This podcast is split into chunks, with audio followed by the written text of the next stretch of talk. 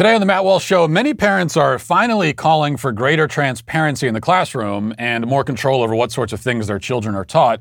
If that's the goal, and it should be, then why aren't there cameras in every classroom in the country documenting everything that teachers do and say to their students? Uh, we'll talk about that today. Also, five headlines, including the media marks the six month anniversary of January 6th. As we get further and further away from that event, their retelling of it gets more and more dramatic and absurd. Andrew Cuomo also declares gun violence a public health emergency, and Joe Biden wants to go door to door to get people vaccinated. That's not creepy at all. In our daily cancellation, we'll discuss the orgy of ungrateful whining and complaining that accompanied July 4th this year. All of that and much more today on The Matt Walsh Show.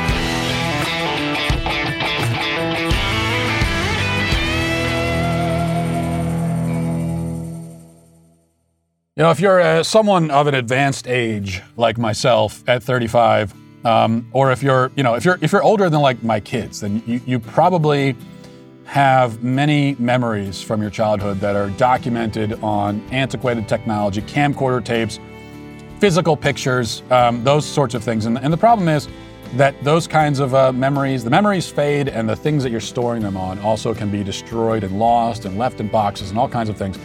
That's why you've got to rescue them and bring them into the 21st century, and Legacy Box can help you do that. Legacy Box is an effortless way to have your outdated media preserved in a modern format. And right now, they're offering 40% off so you can ensure your memories are safe for generations. Legacy Box is a way for you to easily and affordably digitally preserve your past. Process is, is so easy from start to finish. You pack and send the stuff.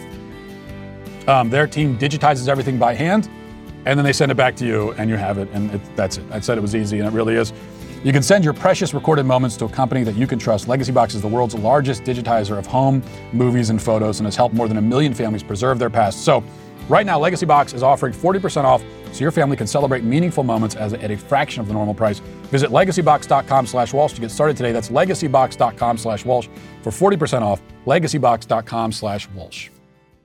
Uh, welcome again to the show. Before we get started, just want to remind you that you know the best thing that you can do today to help me and really to help yourself is if you're watching this on YouTube, remember to hit like and subscribe. And if you're listening on Apple Podcasts, remember to uh, uh, to subscribe, but also to leave a five star review if you like the show. And even if you don't like it, still leave the five star review because it makes me feel good about myself. But more importantly, it helps the algorithms and all that kind of stuff. And that is, again, it's the most important thing you could do today.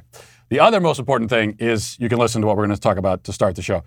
Um, you know, if you want to take a trip let's say, and you can't bring your precious poodle along for the journey, you can always hand him over to your local dog boarding facility. Here in Nashville, for example, one fine option is a place called Camp Bow Wow.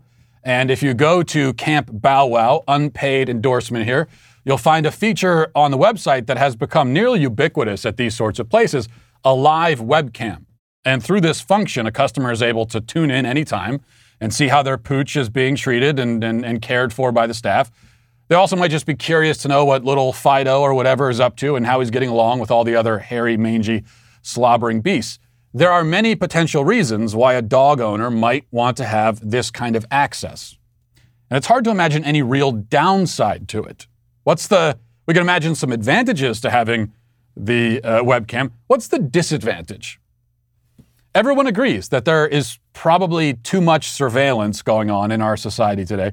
But most of the bad sort of surveillance is the kind where we are being watched, often without our knowledge, by people who have no right or reason to be watching us.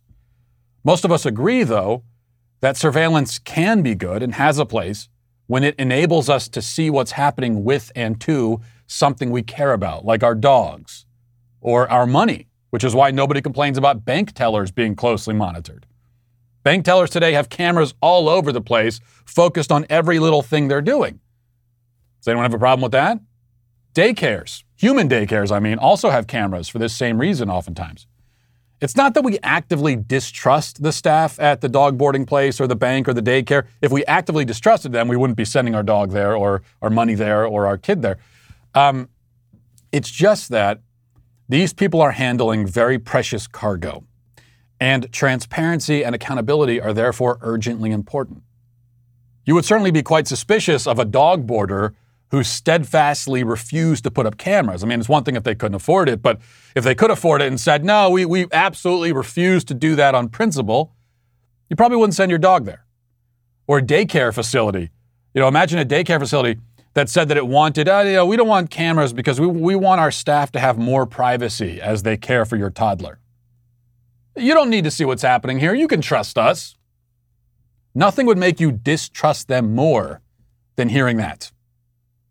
This is all to say nothing of body cameras on police officers. Most people these days support the practice of body cameras and are quite wary of any cop who doesn't wear, wear one.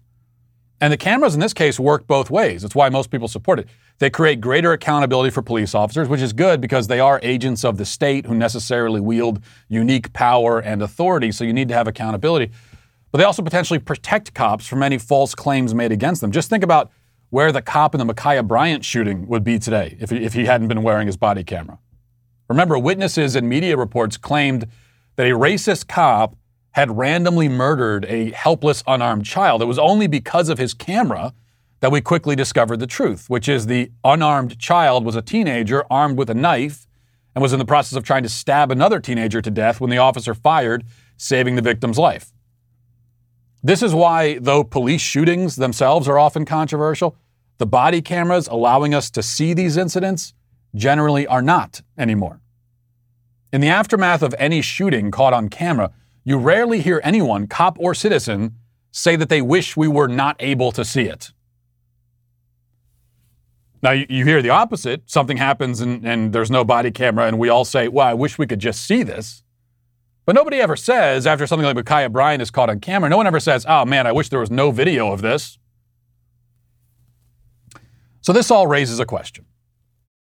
If almost everyone agrees that we should have cameras to see what dog boarders and bank tellers and cops and daycare workers are doing, why don't we have cameras to see what public school teachers are doing? If you would not send your dog uh, away for a few hours or a few days without the ability to check in and see for yourself what's happening with him, why shouldn't you have the same sort of access to your own child?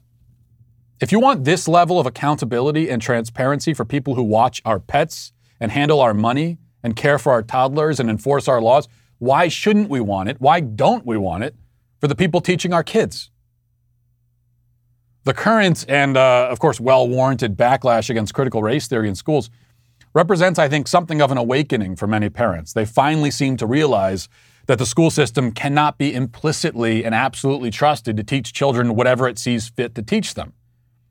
Parents have a right to know what is being taught and to have a say in what is being taught. These are your kids, after all. Despite the ridiculous arguments put forth by many on the left, and some especially feeble and useless members of the right, teachers don't have a free speech right to say whatever they want to the, to the children in their classrooms. Not, there's no free speech here. Public school teachers are government employees entrusted to perform a particular task. They do not have the right to deviate from that task whenever and however they like. They don't have the right to stand on their perch as teachers and assume the additional roles of counselor, psychiatrist, parent, spiritual guru. Their job is, is important, but it's limited. And parents ought to know whether and how that job is being performed. Ca- cameras are not the only way to accomplish this task, but they are an important tool. And, um, and though we use them to this end in so many other facets of life, we seem to have exempted public schools entirely, and that simply makes no sense. Now, when I went on Twitter last night to advocate for cameras in the classroom, I was met with intense pushback from many people, including many parents, who apparently don't want to know exactly what government employees are saying to their kids, which I find very strange. And one common refrain was that cameras would infringe on privacy and, and freedom in the classroom. Now, I understand the privacy objection as it pertains to the kids. As a parent, now I don't send my kids to public school at all, uh, but if I did, I certainly wouldn't want a live classroom webcam that any person could use to monitor my children. You know, I don't want random Joe Schmo down the street who doesn't even have kids in the classroom watching the uh, the the classroom webcam for whatever his reasons might be. They can't be good. Um, so that's a that's an objection. But there are easy and obvious ways around this problem. The cameras could be password protected. Only parents with custody of their children are given the code to access the cameras. Also, the cameras, here's a really easy thing, could just focus on the front of the room, capturing just the teacher. Perhaps only the audio would be accessible to parents under normal circumstances, with the video being released whenever there's an incident or a controversy, like we do with police body cameras. There's also face blurring technology that could be utilized to protect the privacy of children even more. There are dozens of workarounds which immediately present themselves um, if the concern is over the privacy of the students in the class. That's a, that's a reasonable concern, but we can deal with that. We can get around that. The thing is, though, for most critics of the camera in the classroom idea, the concern seems to be equally, if not primarily, the privacy and freedom of the teachers. And I have no workarounds for that because public school teachers, in their capacity as public school teachers, should have no privacy. Or I will say, only as much privacy as we grant bank tellers. And for the same reason. Now, we're not, we're not going to follow them into the bathroom or even the break room with cameras, but when they're on the clock performing the task for which they are paid, they should be monitored closely. If our money is too important to simply trust that the nice lady at PNC will be honest in her handling of it, then how much more important are our children? Of course, the main thing we're looking to guard against is the psychological abuse and exploitation of students through ideological and political indoctrination, which is an epidemic and it's going on in every single school in the country. And that's one of the primary things that the camera could guard against. But that's not the only thing. I mean, keep in mind that according to the Department of Education's own study in 2004, this again I emphasize, the Department of Education commissioned this study in 2004, and they found that nearly 10% of students are victims of sexual misconduct by educators. 10%. Now, that amounts to like three or four million victims at any given time. All the more reason for greater surveillance. And like police body cameras, the protection goes both ways. Teachers who are falsely accused of inappropriate actions in the classroom, which happens, can simply point to the tape. Teachers stuck in parent teacher conferences trying to convince oblivious parents that their little angel is actually a demon possessed terrorist in the classroom will now have video evidence to prove it. Oh, my, my little junior would never act like that. Oh, he wouldn't. Well, here you go. Hit play. The advantages to cameras in the classroom can be enjoyed by all honest parties. That seems obvious to me. So, in the end, it boils down to this question, I think. And you just have to think about this. Is there anything that could happen in a classroom that you absolutely would not want documented on film.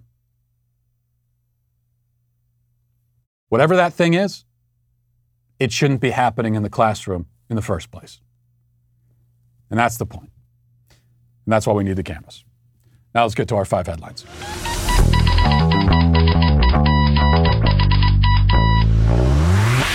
If you're a, um, a real American, a red blooded American, hopefully you were doing some grilling over the weekend on a charcoal grill, which is the only kind that I think is morally acceptable. Um, and, uh, and if you were doing that, then hopefully you had Moink, which delivers grass fed and grass finished beef and lamb, pastured pork and chicken, and wild caught Alaskan salmon directly to your door, helping family farms become financially independent outside of big agriculture. And if you didn't have Moink, now you know about them and now you can get them. Their animals are raised outdoors, their fish swim wild in the ocean, and Moink meat is free of antibiotics, hormones, sugar, all the other junk that you get in prepackaged stuff. Um, you can sign up at moinkbox.com slash Walsh to get a year of bacon for free, and then pick what meats you want delivered with your first box. I'll say it again, a year of bacon for free. What else I got to tell you? You can uh, change what you get each month and cancel anytime, so it's very easy, very affordable. You're getting great product. You can join the Moink movement today. Go to moinkbox.com slash Walsh right now, and listeners to this show get free bacon for a year. That's one year of the best bacon you'll ever taste, but for a limited time. Spelled M-O-I-N-K box.com slash Walsh. That's moinkbox.com slash Walsh. All right, uh, so I'm back from from uh, my second vacation, going on another one in two days. No, that, that's it. I'm I'm here. I'm never going to leave again.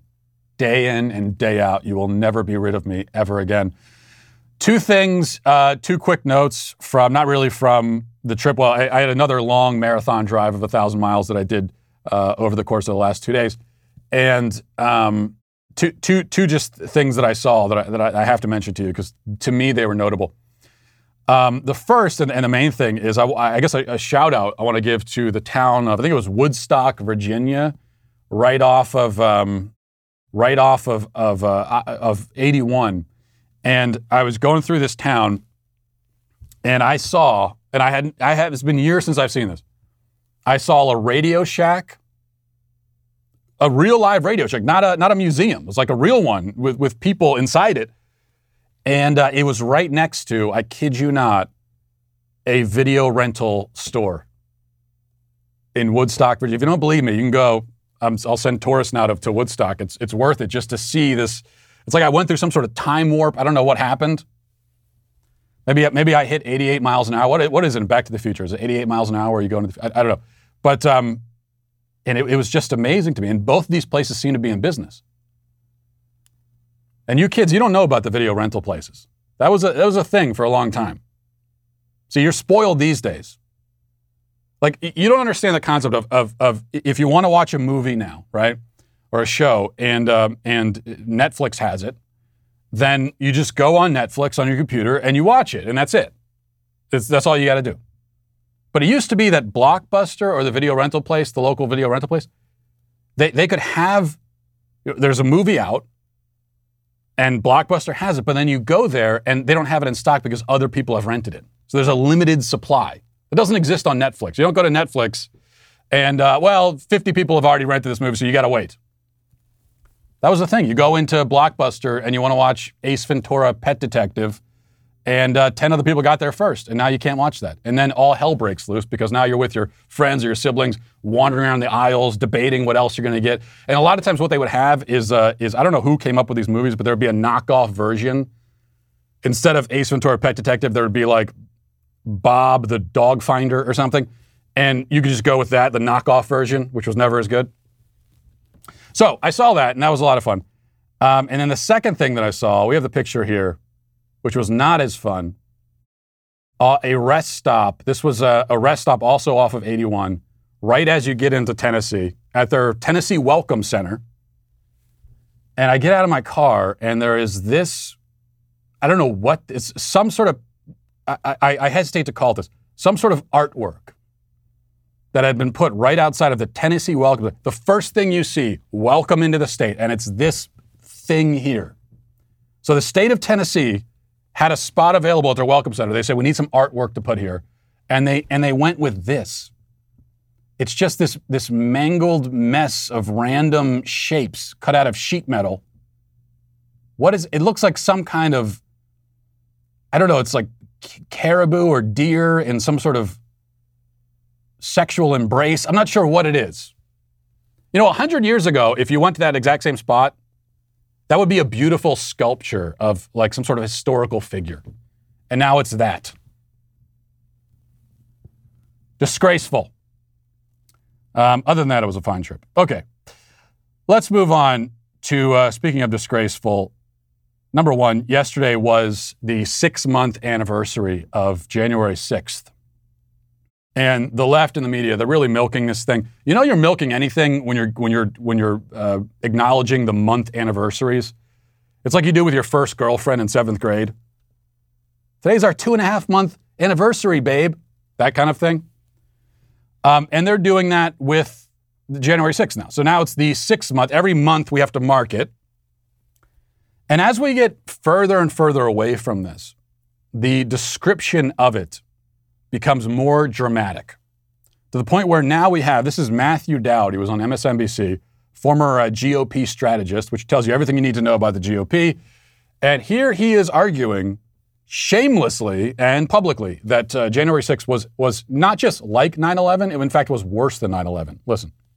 Well, I absolutely agree with you, Joy, that I think it's much worse than it was on January 6th. It's much worse than it was in November. It's much worse after January 6th. And part of the problem is, is because because there's been no accountability, it's given permission to do more of this. And not only is it given permission to just average people out there who might do crazy things, it's allowed the Republicans just to continue this big lie that they've pushed across. I was yesterday, I was in Kentucky. I decided to go to Lincoln's birthplace and his boyhood home. And I was reflecting about it because one of the things Lincoln said was America will never be destroyed from outside, America will destroy itself. And I think that's what I fear about right now. And one of the things, if you think about this, what would happen if after 9 11 we had done nothing? We had done nothing. Right. Think about that. If we had done nothing after 9 11. And to me, though there was less loss of life on January 6th, January 6th was worse than 9 11 because it's continued to rip our country apart and give permission for people to pursue autocratic means. And so I think we're at a much worse place than we've been. And as I've said, I think to you before, I think we're in the most perilous point in time since 1861 in the advent of the Civil War. Worse than 9 11. Not even as bad as, but worse than 9 11. Uh, he, he acknowledges, though, yeah, there was there was less loss of life. There was less. Yeah, that's one way of putting it. In that there were three thousand people killed on 9/11 um, across uh, three states, and uh, and there's so three thousand um, versus none except for the only, the only, the only person killed by riot related violence was Ashley Babbitt, who was killed by, we think, a Capitol police officer, though we've never been told who it is. But uh, the only reason I say none is that Matthew, Matthew Dowd and the media, they don't count her.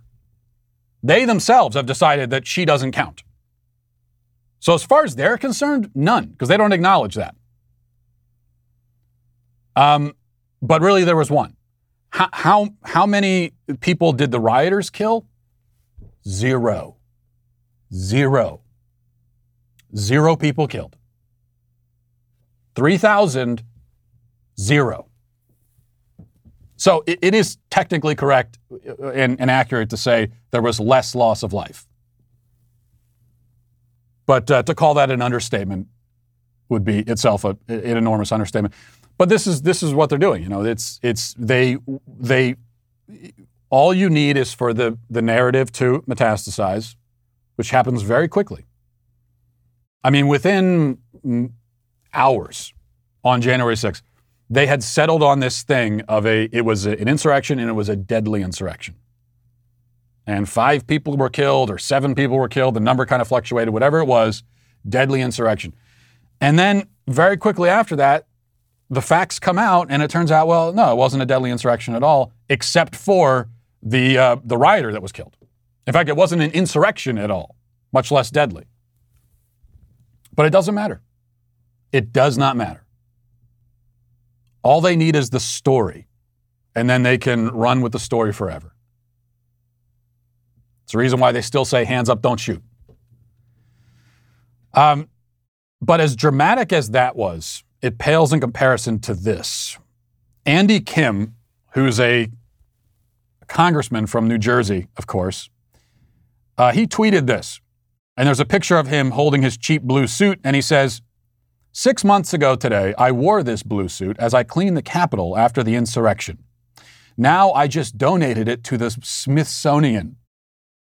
January 6th must never be forgotten. While some try to erase history, I will fight to tell uh, tell the story so it never happens again.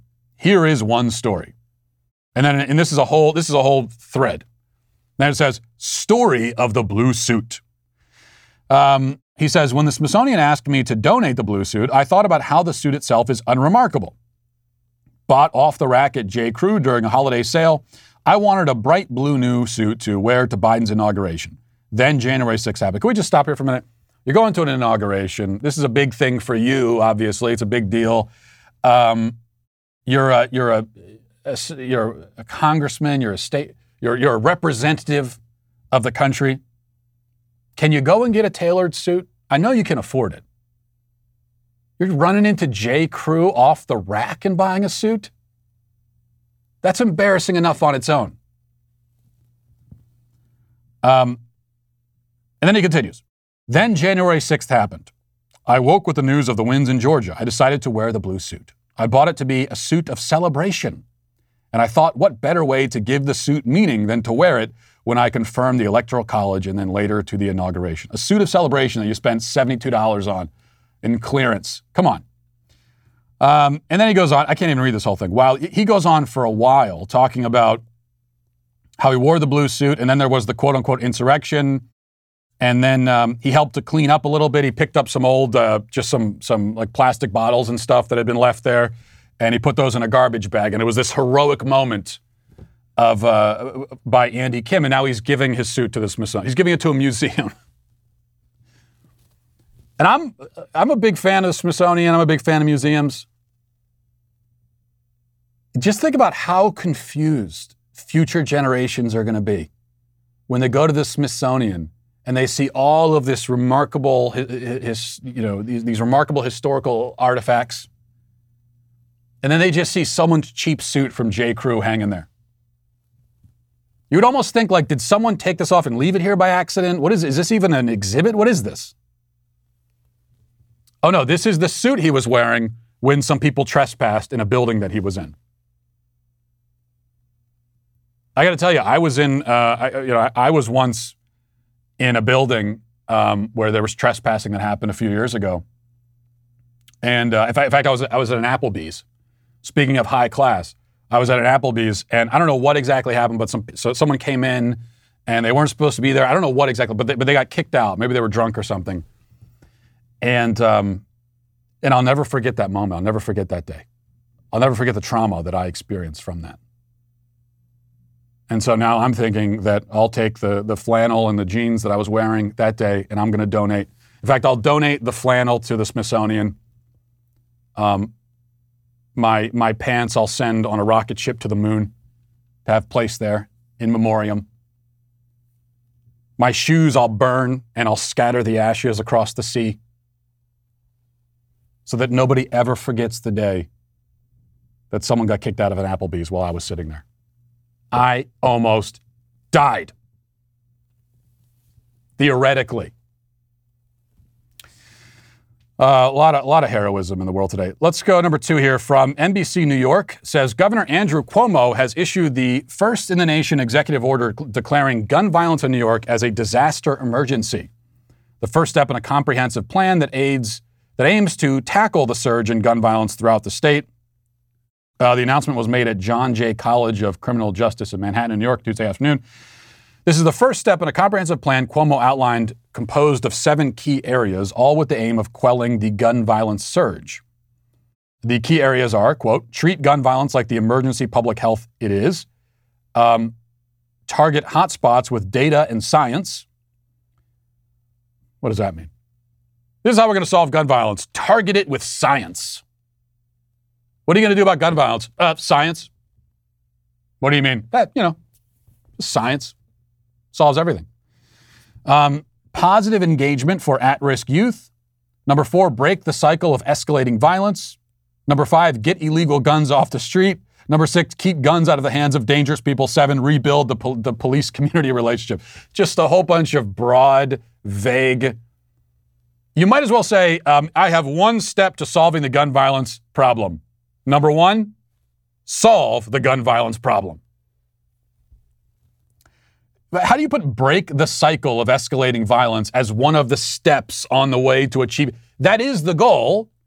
Now, how are you going to do that? Is the question. Oh, you're just going to you're, you're going to declare gun violence a public health emergency.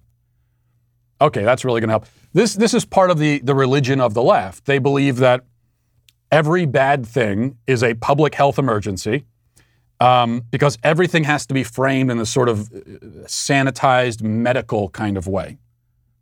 Everything becomes a health crisis. It's a, it's a, it's a really a medical, scientific issue. And why do they do that? Because they're trying to remove the moral dimension from all of these things. And they think just by declaring something a public health crisis, that that in itself will solve the problem. And in trying to remove the moral dimension, what they're looking to avoid is the reality that gun violence happens just like all other kinds of violence, and there's a lot of it happening in our cities, and not all of it uh, involving guns, but it happens because individual human beings make the choice to behave this way. Um, but they don't want to talk about choice. Because when you talk about choice, then you have to ask, well, wh- why are they making this choice? Why are they acting this way? If you got a 17 year old guy um, out there on the street in, in, in New York or Chicago or Baltimore, and he just goes up and shoots someone dead to steal his shoes, or because he's selling crack on, the, on, a, on a street corner where, where, where he would f- prefer to be. Um, yeah, you can blame the gun if you want and say this is a public health emergency. Or you can ask, what in the world has happened that would, that would lead to this 17 year old throwing someone's life away and his own life away for nothing? This is someone who does not value life, his own or anyone else's. How do we get there? That's the real disaster emergency. And I'll tell you one of the ways that we've gotten there. You, you want to you want to talk about the real disaster emergency, quote unquote, in urban communities in the cities? It's that almost all of the people responsible for this quote unquote gun violence don't have fathers in the home. That's not the only thing. That's not the only contributing factor, but it's a big one. You know, when, when you've got 70, 80% of fathers choosing not to be in the home raising their own kids, yeah, you're going to have a gun violence epidemic, and you're going to have a drug abuse epidemic, and you're going to have a suicide epidemic, and you have you're going to have uh, crime of all kind is going to be an epidemic. If you were to cut that, if even uh, let's say we're at 70% in the city right now, if we were to make it 45%, or let's say 40%, cut it down by 30%. 40% would still be an enormous number. But you would see magically so much of this gun violence would disappear. But we can't discuss that. That is not in the seven uh, key areas that he outlines, doesn't talk about that. Doesn't talk about how almost all of these perpetrators of gun violence don't have dads. Um, Governor Cuomo, also on the, the gun violence front, tweeted this as well. He said, The gun industry is the only industry in America with immunity from civil lawsuits. It's an insult to victims of gun violence. Today, I'm signing legislation to reinstate public nuisance liability for gun ma- manufacturers in New York State.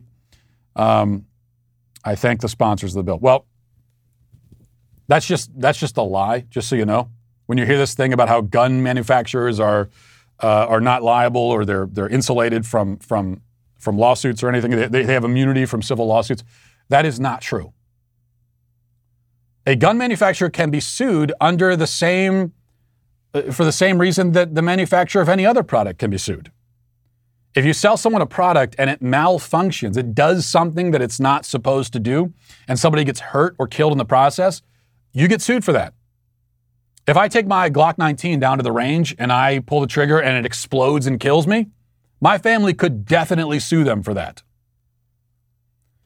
But what you can't do is sue someone or sue the manufacturer of a product if somebody else takes that product and uses it in, a, in, an, in an illegitimate and illegal criminal way.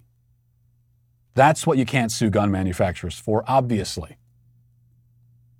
If there's an axe murderer running around out there, you can't sue Home Depot because that's where he bought the axe. Much less can you sue the, the company that made the axe. You can't do that. If somebody buys the axe and they pick it up to uh, cut some wood and the you know the blade co- comes flinging off of the axe and hits someone in the head and kills them, again, you could sue them for that. But if you take the axe and choose to use it in a way that you're not supposed to, um, then you're the one liable. Same for guns. So this is a misnomer. This is a, a falsehood. It's a lie, in other words. Okay, next year, Joe Biden unveiled his plan for getting the holdouts who are not vaccinated vaccinated, and he said he wants to go door to door and find all you people and drag you there by the scruff of your neck. Here he is explaining. Because here's the deal we are continuing to wind down the mass vaccination sites that did so much in the spring to rapidly vaccinate those eager to get their first shot and their second shot, for that matter, if they needed a second.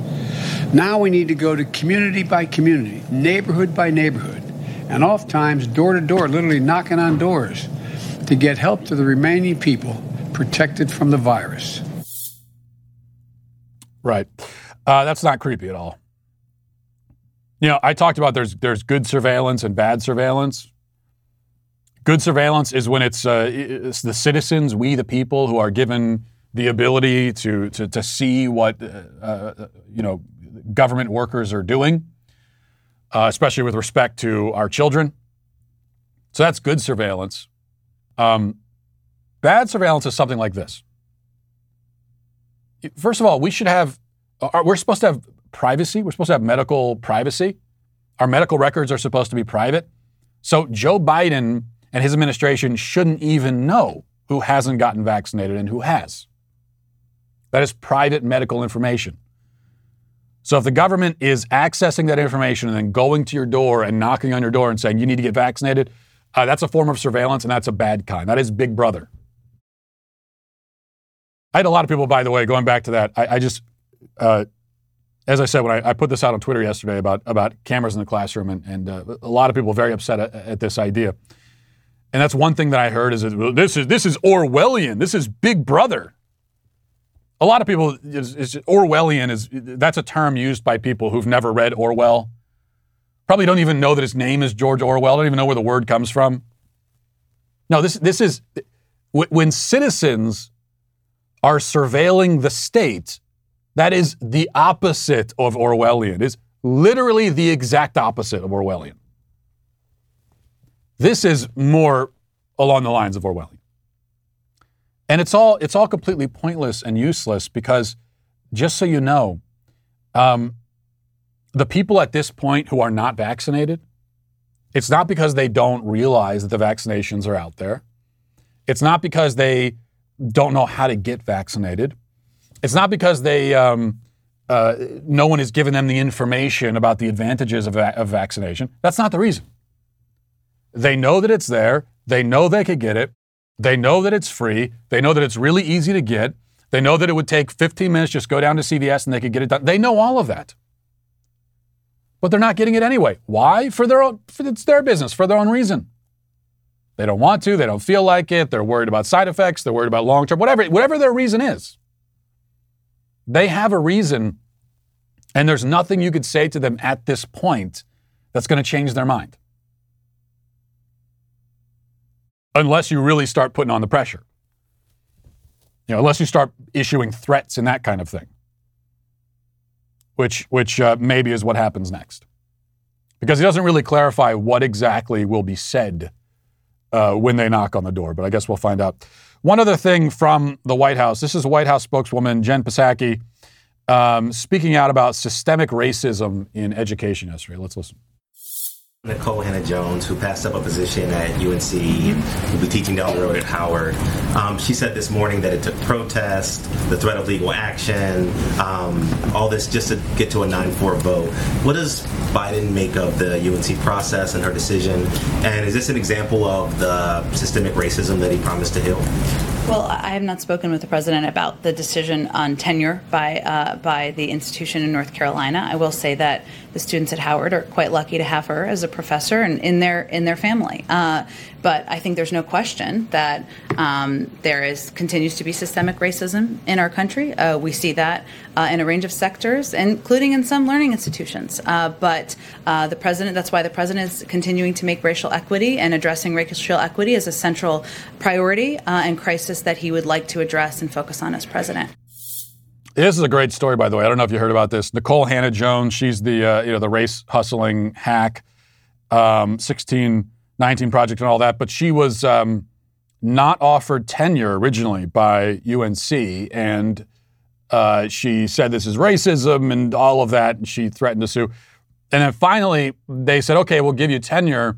And she said, you know what? I don't want it anymore. And she declined it after insisting for so long that it was racism. I want it. You didn't give it to me. Okay, here you go. I don't want it. just like a child. This is what my kids do this all the time. They're fighting over a toy. Like, I want it. He took it. I want the toy. Okay, here, you can have the toy. I don't want the toy anymore. So Nikole Hannah-Jones did that, uh, which is which is embarrassing UNC, which I which I think is fantastic. They deserve to be embarrassed. Um, and uh, Jen Psaki's response to that is that there's this is somehow systemic racism, and there's still systemic racism in the education system. Which, of course, we have to say again, she's right. There is systemic racism in the education system. Um, and it's systemic racism that, that leads to a situation where, you know, a white student who is more qualified than a black student might not make it in, and instead the black student will be in there um, because of racial discrimination against the white person. So there is systemic racism in education, but it is anti white and also anti Asian racism. But we always have to clarify that because you hear conservatives sometimes say, oh, systemic racism in education, that doesn't exist. And I probably say that sometimes when, you know, when you get a little, uh, when you're not being specific enough. No, it does exist. It's just that it's anti white. All right, finally, here's an inspiring message I just wanted to share with you if you're looking to be inspired. This is from Diddy, um, Sean Combs, Puff Daddy, and this got some attention. It's an Instagram post and there's a video. We'll play the video first, uh, but it's really the caption that matters here. But first, here's the um, here's the video.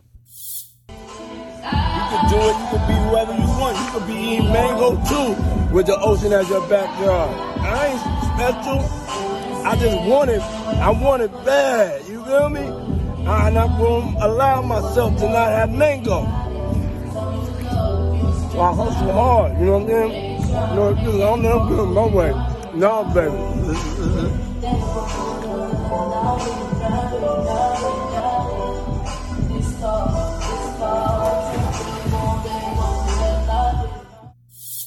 Okay, so he's clearly high as a kite. I have no idea what he just said. There's something about mango and work hard so you can have your own mango. I guess I think it's a it's a very mango centric inspirational message.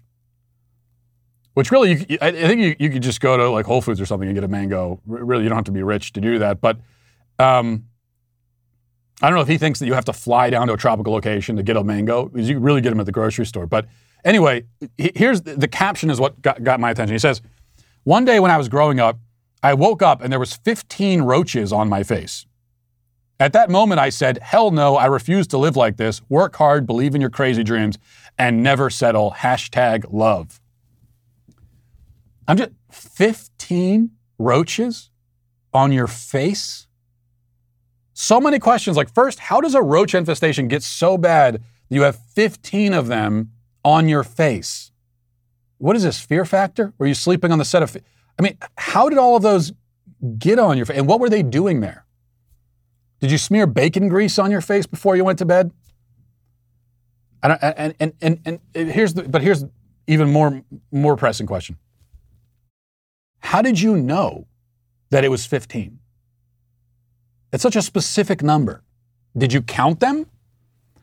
What kind of person wakes up and goes, oh no, there's roaches on my face? One, two, three, four, five. It doesn't make sense to me. I, am calling shenanigans on this on this roach story. Maybe there was one roach on his face, and, it, and the story has grown into 15 in five years he'll be telling the story and there was there was 6000 roaches crawling all over his body. Who knows? I'm not sure if i believe it. Okay. Moving on to reading the youtube comments. We got to go back uh, far we got to reach back far in time almost as far back as when radio shack existed except in woodstock virginia to find these uh, comments uh, on the last show we did on thursday but here they are um, diana says america is so great a country even those who hate it won't leave and we have, we have more on that in the daily cancellation in just a second, but I, I agree with you. Another comment says, it used to be about letting adults do adult things, but now it's pushing adult things onto children. Yeah, that is, that is true. That's, there's a lot of that that happens. And um, the last show we did was about the Washington Post editorial from a woman who brought her young children to a gay pride parade so that they could watch uh, kink, so they could be exposed to uh, the, the, the fetishism and kink of, of gay men. Um, so, in a way, that is children being exposed to adult things. But I got to tell you, the, the, other the other problem I have is is how this word adult is now used. Because we think, oh, um, th- these were these were men in leather thongs being led around on dog leashes, and well, that's adult. That's that's for adults. Or when you're driving down the highway and you see adult superstore. And this is so so adult has become shorthand for perverse, weird, bizarre, disgusting, stupid. That's what adult has come to mean. Now I agree it's adult in the sense that kids should not be exposed to this. Absolutely. But I just I lament the fact that the word adult has come to when you see adult superstore or whatever, that should mean that you go in there and there's like Russian novels and comfortable leather chairs and you know fancy globes for your office like like that's what we should mean when we talk about it should mean sophisticated mature um, well even mature doesn't work anymore because that word also but sophisticated that's what it should mean intelligent um, but by the just so you know don't if you do don't you go to the adult store you're not going to find russian novels um, at least not the kind that you hopefully would be looking for Matt Bertrand says, just saying it would probably suck to play Scrabble against Walsh. I don't know exactly what you mean about that by that. If you mean that I'm a master at Scrabble, then you're right. If you mean that I'm, I would just be a really annoying person to play board games against because I'm way too competitive and I get really angry when I lose, you'd also be right. Um, and finally, Mrs. Mack says, Matt, you flew on an airplane. I thought you canceled and banned flying. Um, I, I did cancel and ban it, but uh, you know, I also canceled and banned birthdays, and I still celebrated my own because it's, it, I think it should be clear by now, and I, I, haven't denied this that the cancellations. I have my own set of rules, um, and there, there's the rules for you and everybody else, and there's rules for me. So I did fly. I flew again last week.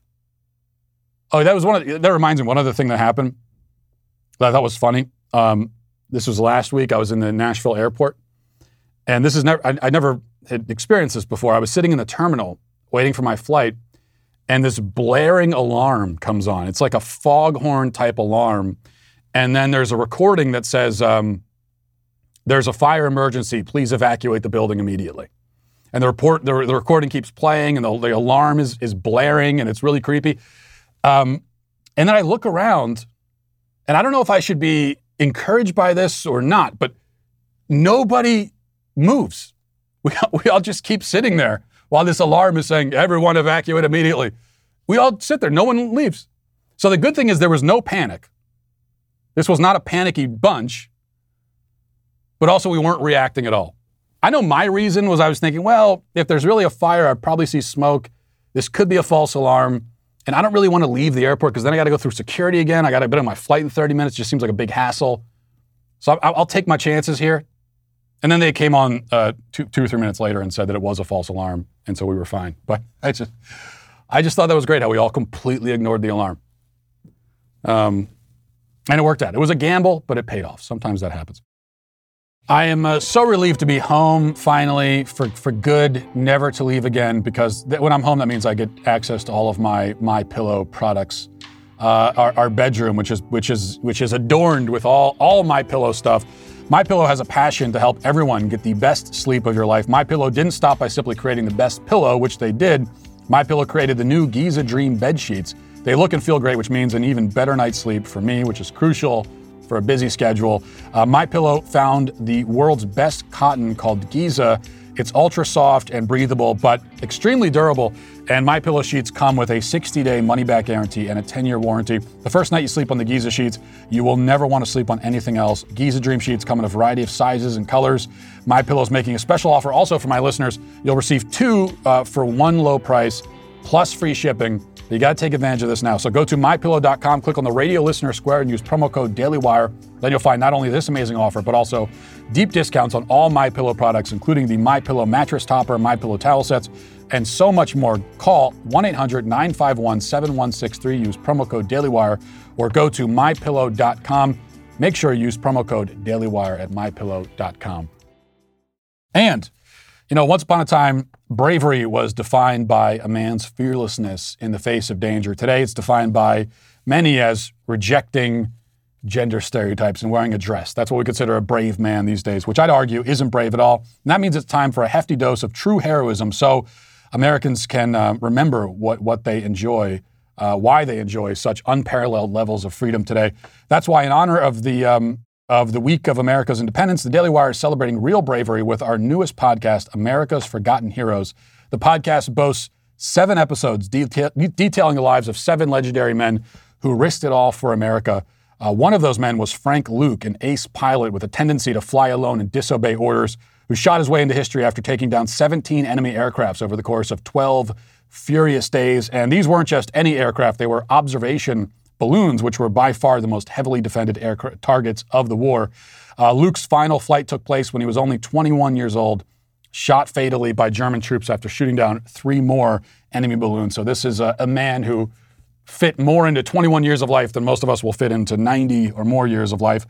Um, and you want to hear all about this story and so many others. So subscribe now to America's Forgotten Heroes on Apple Podcasts, Spotify, or anywhere you might listen because the last episode is out today for a total of seven episodes. Again, America's Forgotten Heroes. Subscribe today.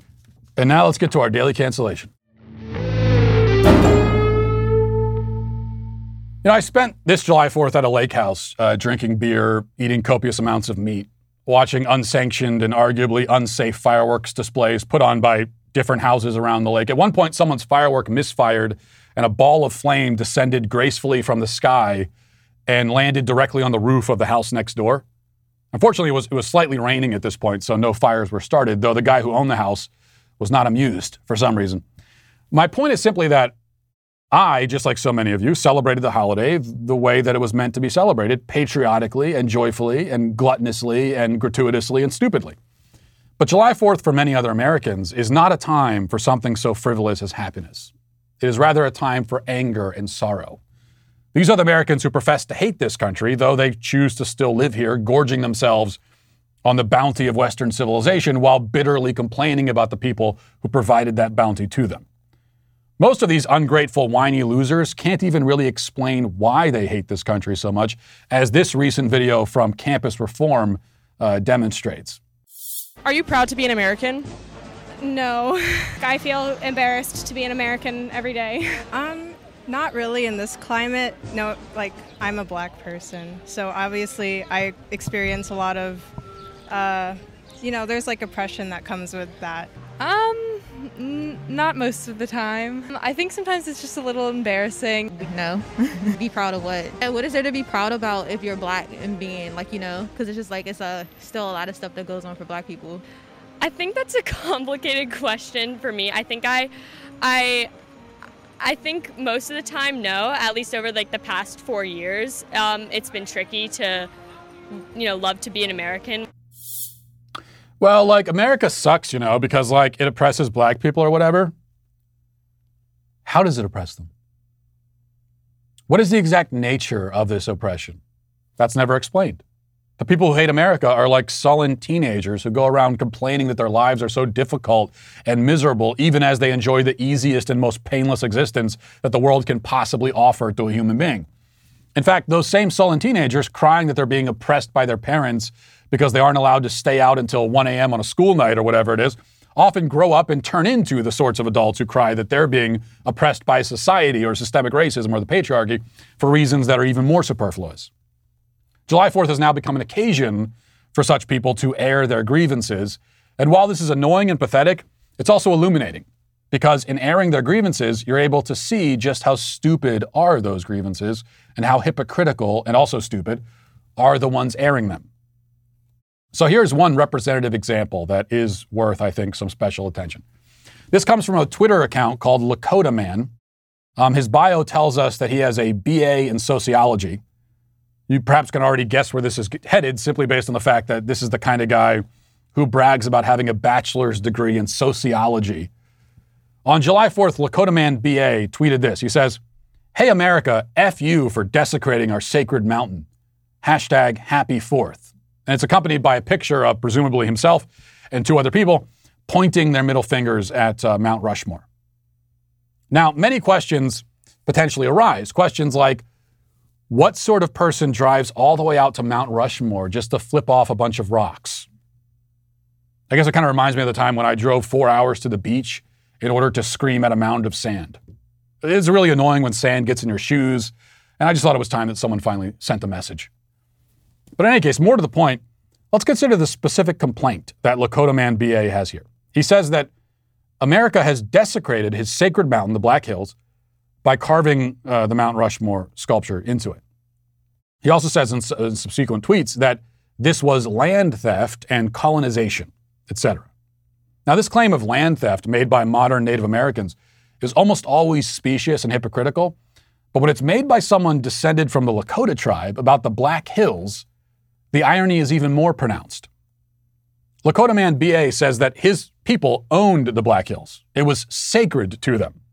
The white man ruthlessly stole and desecrated the land that belonged to them. But does that mean that the Lakota were the first to inhabit this region of the country?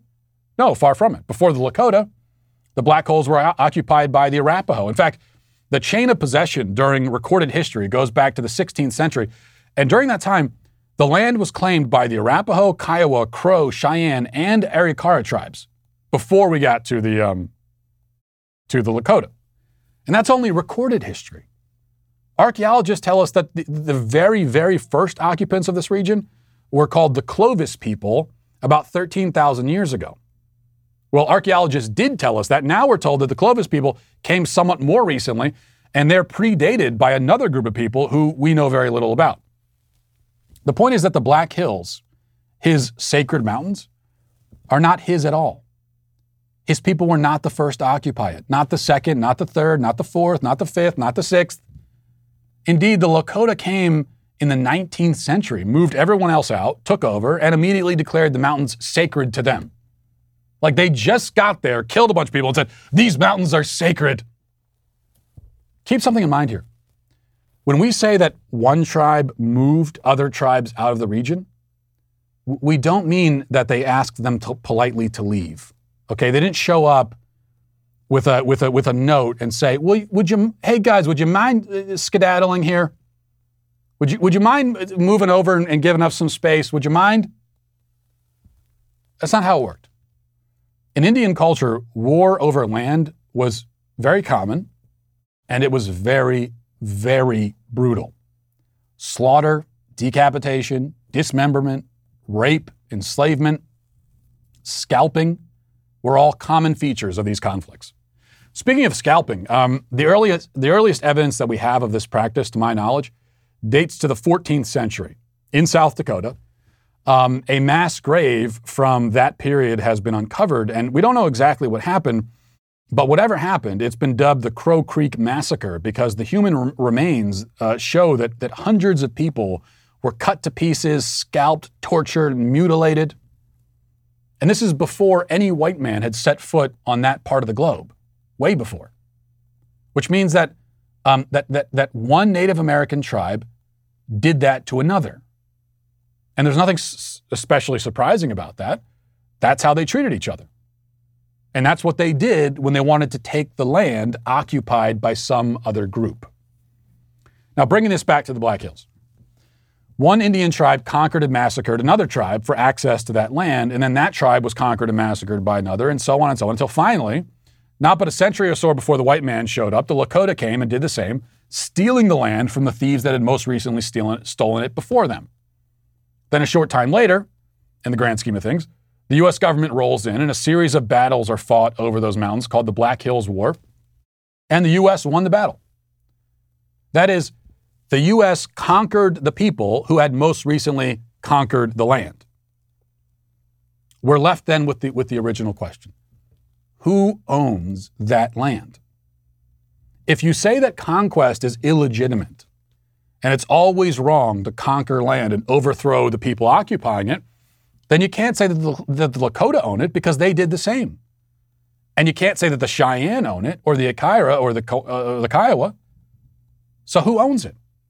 Who's the victim of this theft? The Clovis people with their stone tools 13,000 years ago? Maybe we should find some of them and apologize. But they weren't there first either. They somehow came to supplant some other Stone Age people before them, and I can pretty much guarantee you that that supplanting was not peaceful. Very few things were at that point in our history. This is the absurd rabbit hole that you fall down whenever you try to claim that the U.S. stole the land it currently occupies. In order for a thing to be stolen, it must first be owned.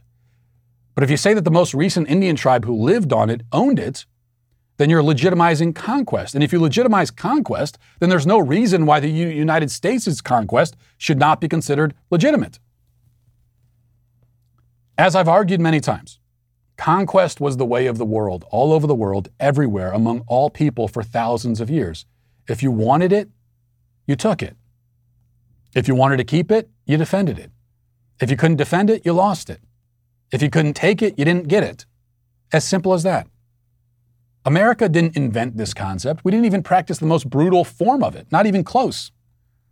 Today, we're simply blamed because we were better at it.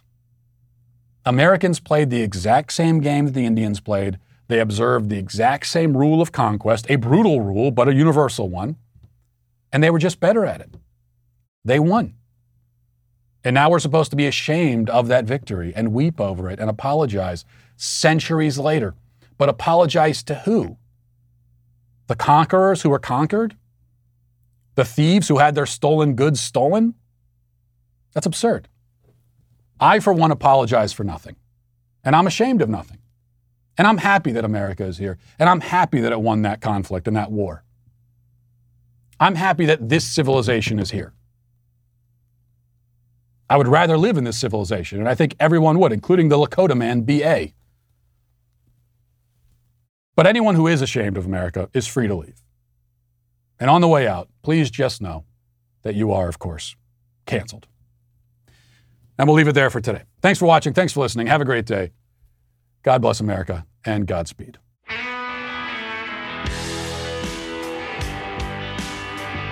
Well, if you enjoyed this episode, don't forget to subscribe. And if you want to help spread the word, please give us a five star review. Also, tell your friends to subscribe as well.